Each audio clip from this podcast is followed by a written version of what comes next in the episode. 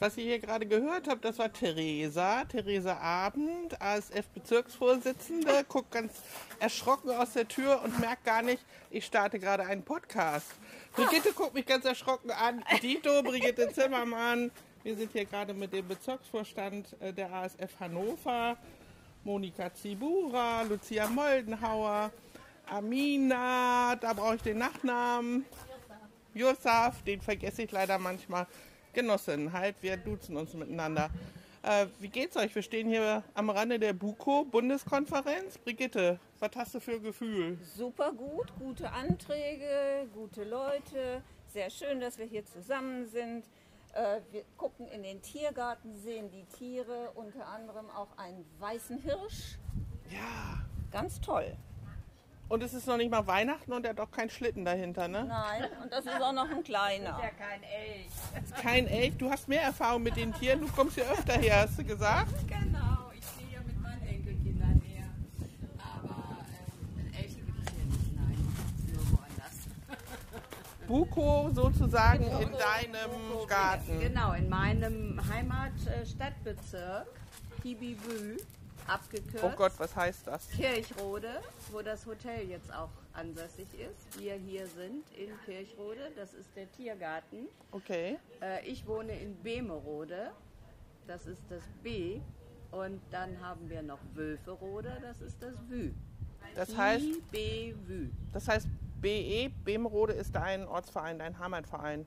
Kibivü. Alle drei zusammen sind ein Stadtbezirk und das ist mein Ortsverein, genau. Ah, okay. Lucia, du bist ein bisschen weiter angereist. Von welchem Ortsverein kommst du oder aus welcher Stadt? Ja, ich komme aus Bassum. Das liegt 30 Kilometer südlich von Bremen und etwa anderthalb Stunden von Hannover entfernt. Sehr ländlich. Und jetzt muss ich sagen, ich komme vom ländlichen Bereich in die Stadt, um die Tiere so nah zu. Genau. Das ist so ein bisschen verrückt, aber sehr schön und ich genieße es total. Und ihr könnt froh sein, dass ihr sowas in der Gegend habt. Das ist sehr schön. Ja, und äh, bietet auch viel Schatten und Kühle, um sich mal auszuruhen. Ein bisschen von der Konferenz, die ja auch anstrengend ist.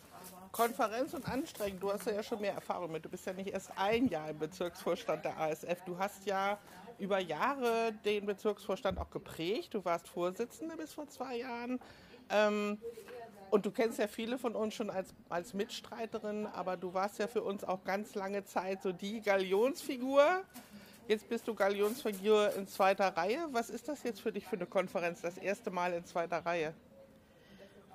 Ich muss sagen, nicht viel anders als die anderen auch, weil wir ja als Team, ASF-Bezirksvorstand, immer super zusammengearbeitet haben. Ich habe mich nie irgendwie vorneweg gefühlt, wenn wir in Präsenz bei den Bundeskonferenzen waren. Äh, ich fand es das immer, dass wir da keinen Unterschied gemacht haben und äh, fand ich auch besser, muss ich auch ehrlich sagen.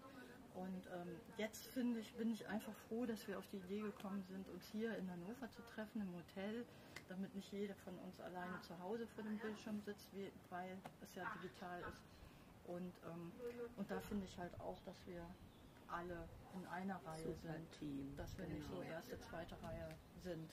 Und das finde ich gut, das genieße ich auch. Und deshalb bin ich auch immer gerne mit euch zusammen. Wobei der Witz an der Sache ist immer, wenn wir schon bei Bildern sind, eine Reihe hat immer zwei Enden, aber ein Kreis ist geschlossen. Und ich würde denken, und hat keine zweite Reihe. Also ich empfinde uns ähnlich wie du als Kreis, Ja. ne, wo die Im- Impulse entweder weitergegeben werden oder überspringen, aber so funktioniert es halt. Ne? ja, wir sind ein super Schönes Team. Genau. Ja. Wie sieht es aus, jetzt dadurch, dass es nicht deine erste Buko ist? Sind da Themen, die wir schon in der Frauenarbeit und auch in der politischen Frauenarbeit seit Jahren durchreiten?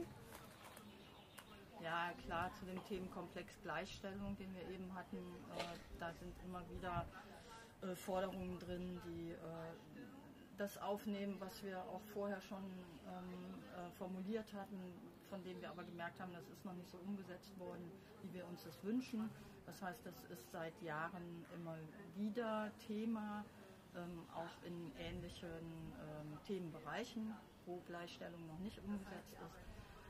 Und wir haben natürlich die Befürchtung, dass durch die Pandemie so ein Rollback stattfindet oder stattgefunden Was heißt hat. Rollback? Ja, so ein Rückschritt, Mhm. genau, ein Rückschritt, äh, was Gleichstellungspolitik angeht. Und äh, da sind äh, wir ja als ASF auch unterwegs in Gesprächen, um äh, das einmal zu analysieren, die Situation auch anzugucken und ähm, über die Erfahrungswerte, die uns mitgeteilt worden sind, jetzt Erfahrungsberichte von Frauen, die das erlebt haben in dieser Pandemiezeit, im beruflichen Sektor oder Familie, die Belastungen, die da besonders die Frauen treffen, ähm, dass äh, wir daraus unsere Forderungen eben auch äh, wieder formulieren und weitergeben müssen. Mhm. Also Thema Gleichstellung bleibt uns erhalten und in manchen Bereichen einfach über Jahre hinweg immer wieder. Ist Gleichstellung eine Generationsfrage, Monika? Naja, dadurch, dass sich das immer wiederholt und wir da einfach gar nicht rauskommen, äh, wird das nie aufhören. Deswegen ist das auch keine Generationsfrage. Das bleibt einfach.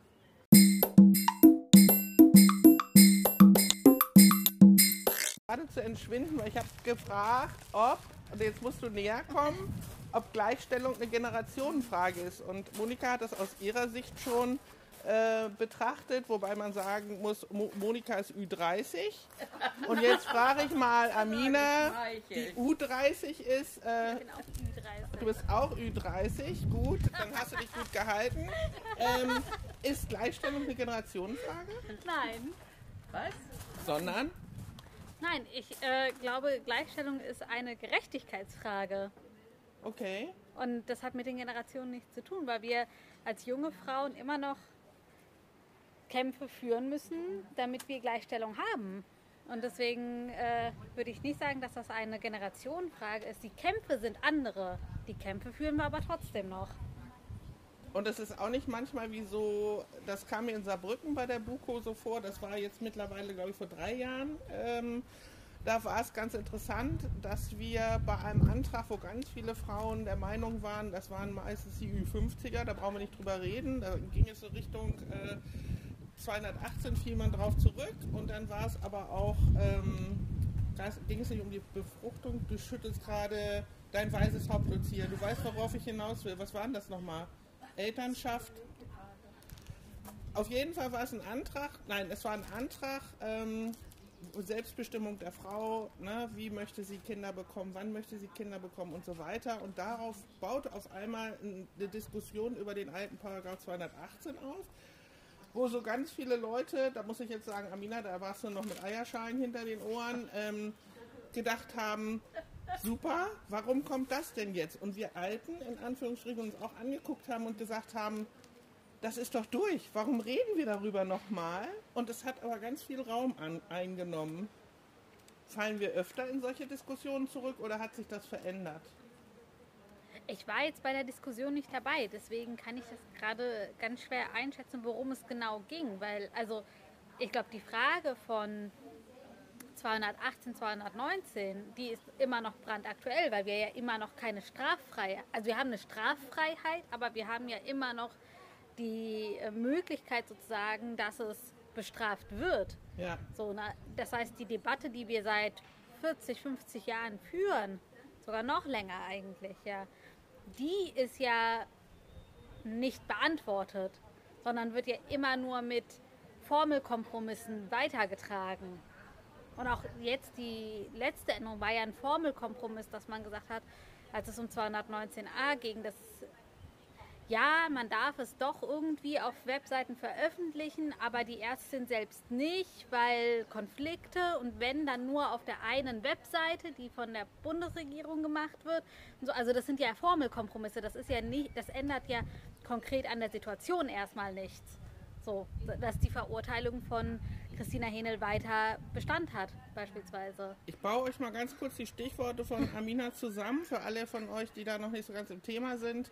Die Frau soll dazu in der Lage sein, selbst bestimmen, äh, zu sagen, ich möchte mein Kind haben oder nicht. Und es soll nicht bestraft werden, dass Gynäkologinnen und Gynäkologen, die eine Abtreibung unterstützen, äh, rechtlich einwandfrei unterstützen, ähm, dass die Reklame machen auf ihren Seiten. Da gab es große Probleme und da muss die Rechtsprechung und das Gesetz angepasst werden und das ist die 219.